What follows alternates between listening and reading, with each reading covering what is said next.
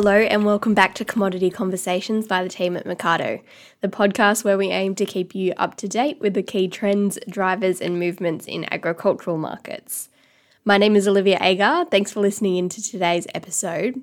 So, last week I briefly touched on the news in grain markets, but we're bringing it into focus this week with Nick Booth coming along to chat about what impacts of things like government interference in markets overseas and demand in China is having on Australian prices, as well as what it means for marketing decisions this season. So, without further ado, I'll hand over to Robert Herman and Nick Booth for today's episode.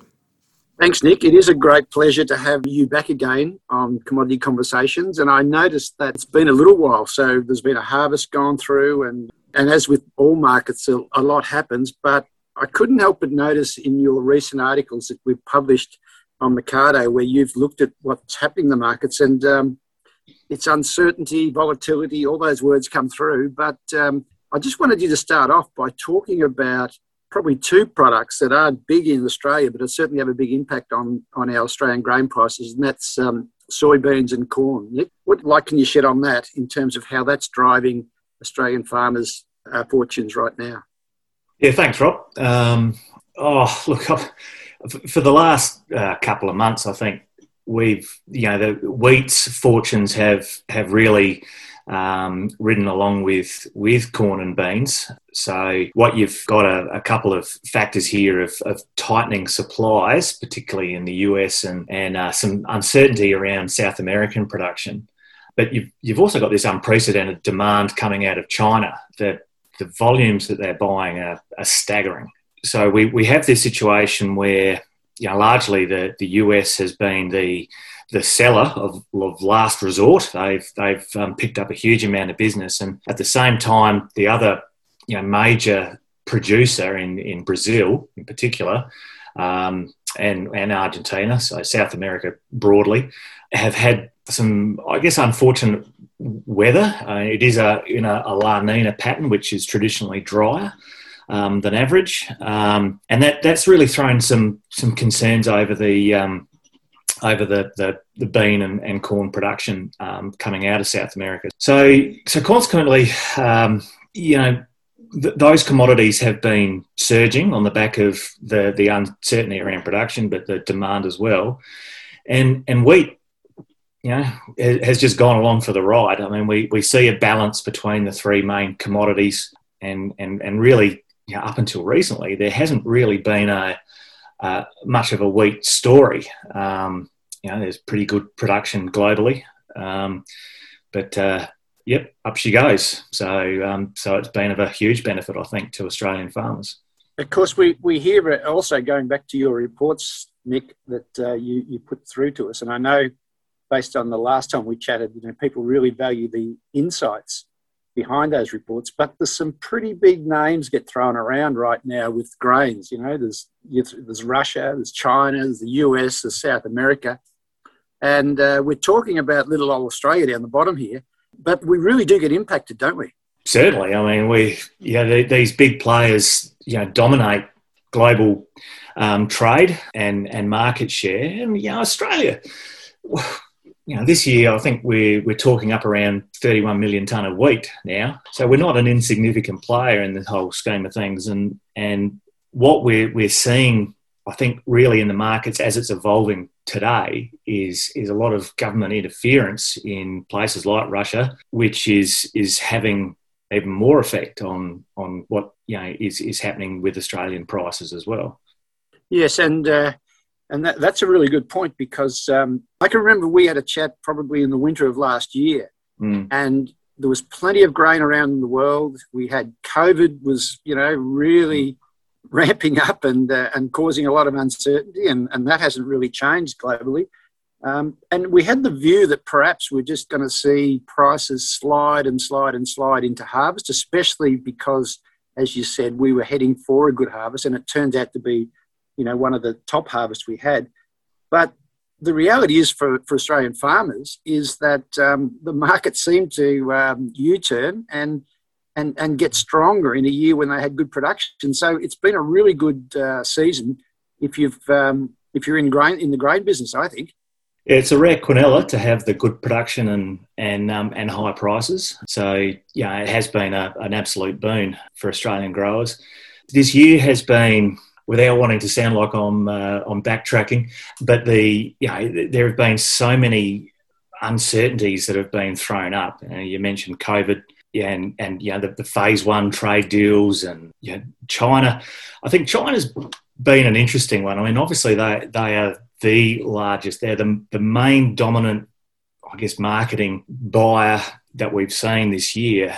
And I think some of the, the storms that they must have had, I think there were three tropical storms that lashed the, um, the coast of China here back in, I think it was October, November, early November perhaps. I think we didn't fully understand the impact of what it did to their corn crops. And I think that has really I guess, underlaid the the nature of the demand that we're seeing from them. Um, they've obviously come back from the, the African swine fever with the, the herd rebuild, and that certainly contributed to the increase in demand for, for soybeans in particular. You know, economies globally uh, appear to be recovering. I think with the I guess the rollout of vaccinations and things like that. You know, there, there seems to be some more optimism certainly than what we were seeing this time last year. So I just want to take you back to another um, factor we dealt with last year. It was the um, the barley tariff that China applied, mm. and it and it really did impact the price quite sharply at the time, which was to be expected. But um, barley seems to have done perhaps a little bit better than we would have thought in the wash up. I was always cautiously optimistic for barley. I, I, think we, we knew that, that, that Europe didn't have a tremendous year, and I think the, the spring through Ukraine and Russia was, was pretty dry. Probably meant some of their, their summer crops were probably not as good as we'd seen in the past. Now, with Australia out of the loop for China, out of the loop for barley into China, we knew that the origins, the um, Ukraine, um, the Black Sea in general, um, France, uh, and even Canada were, were going to pick up the lion's share of, of the, the barley imports.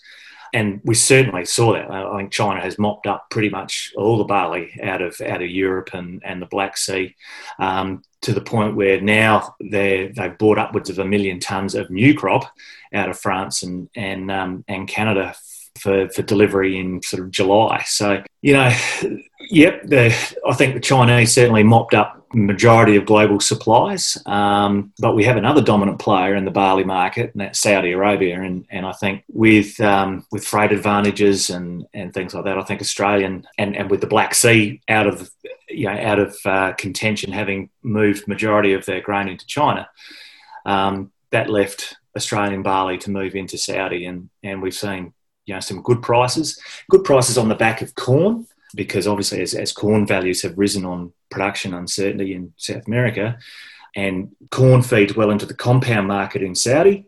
Um, and barley has just really gone along with the ride. So it's it's really been quite a fortunate outcome, I think, for our for our growers.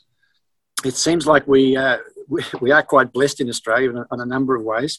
I just want to um, finish off, and and people know that you're um, you know, under our financial services license, you're authorised advisor in terms of risk management and hedging strategy and things like that, Nick. I'm not talking specific here, but in general terms, what what are you thinking for your clients at this point in time for new crop for next year? Mm. Um, you know, prices globally are pretty good. We know basis is very low, um, and in a funny way, we're all, we were just talking before we came online. You know, there's a bit of rain about, so a little bit of moisture getting into the soil and that sort of thing. So things are mm. looking up. What sort of things are you talking to your clients about now? I think I'd be directing them to look at the big inverse in prices when you look at in, in Russia and and Europe in particular, where I think cash values globally take their lead from. You know, this this Russian tax has thrown a huge spanner in the works. I think we're going to see the Russian farmer probably they'll have to sell. You know, we've they've in, Russia's introduced now a floating tax to come into effect post July. Um, so there's no incentive for the Russian farmer to hang on to their to their um, to their wheat. You know, the Chinese demand does it hold up? It's hard to know. It, it's it's a uh, we're in a real balance, I think, and I think we're going to likely see probably wheat prices come off as we get closer to um, the northern hemisphere crop coming off, which will be in around you know July. So I would have thought the inverse will start to come into effect and affect pricing probably through April May as as buyers in particular, big global buyers, look forward and see that there's cheaper grain out there into the new season, and we'll, we'll perhaps live a little more hand to mouth in the short term, and then pick up cheaper grains or cheaper stock um, going forward. So it's um, a lot of things can happen. A lot of water still to go under the bridge, but I'd I'd be expecting perhaps the there are some opportunities out there now for, for pricing. Yeah, and look, you, have really nailed it, I think, Nick. The uncertainty that we're seeing in a whole lot of things around the globe is translating into commodity markets, and you've just outlined how it's translating into the into the grain markets. So, um, um, and, and, we really appreciate those insights. We really appreciate your weekly contributions. Um, now, just talking about forecasting and predicting, just to finish off, the prospects of the Geelong Footy Club for this year. Oh, lock it in. no worries at all. Um, oh, look, on uh, they've certainly uh, they've certainly loaded the uh, loaded up. Yeah, and I think you know all eyes will be on on how you know some of these these um, these uh, these new guys will will fit into a, a well-oiled machine. But uh, fingers crossed. It's great to hear your confidence. um, and, and I think the other thing that comes through, though, Nick, is um, your depth of knowledge of the grain market. It's what you do. Uh, you know, that's so that's not surprising that you have that depth of knowledge, and uh, and commodity conversations listeners and Mecardo readers are very grateful.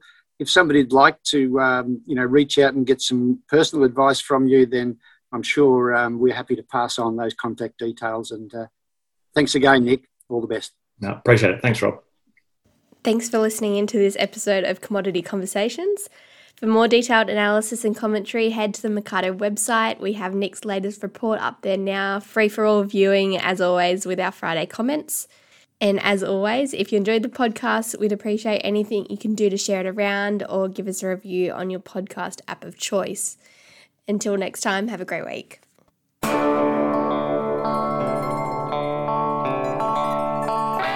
This week's episode of Commodity Conversations was brought to you by Cleaver's Organic Meats.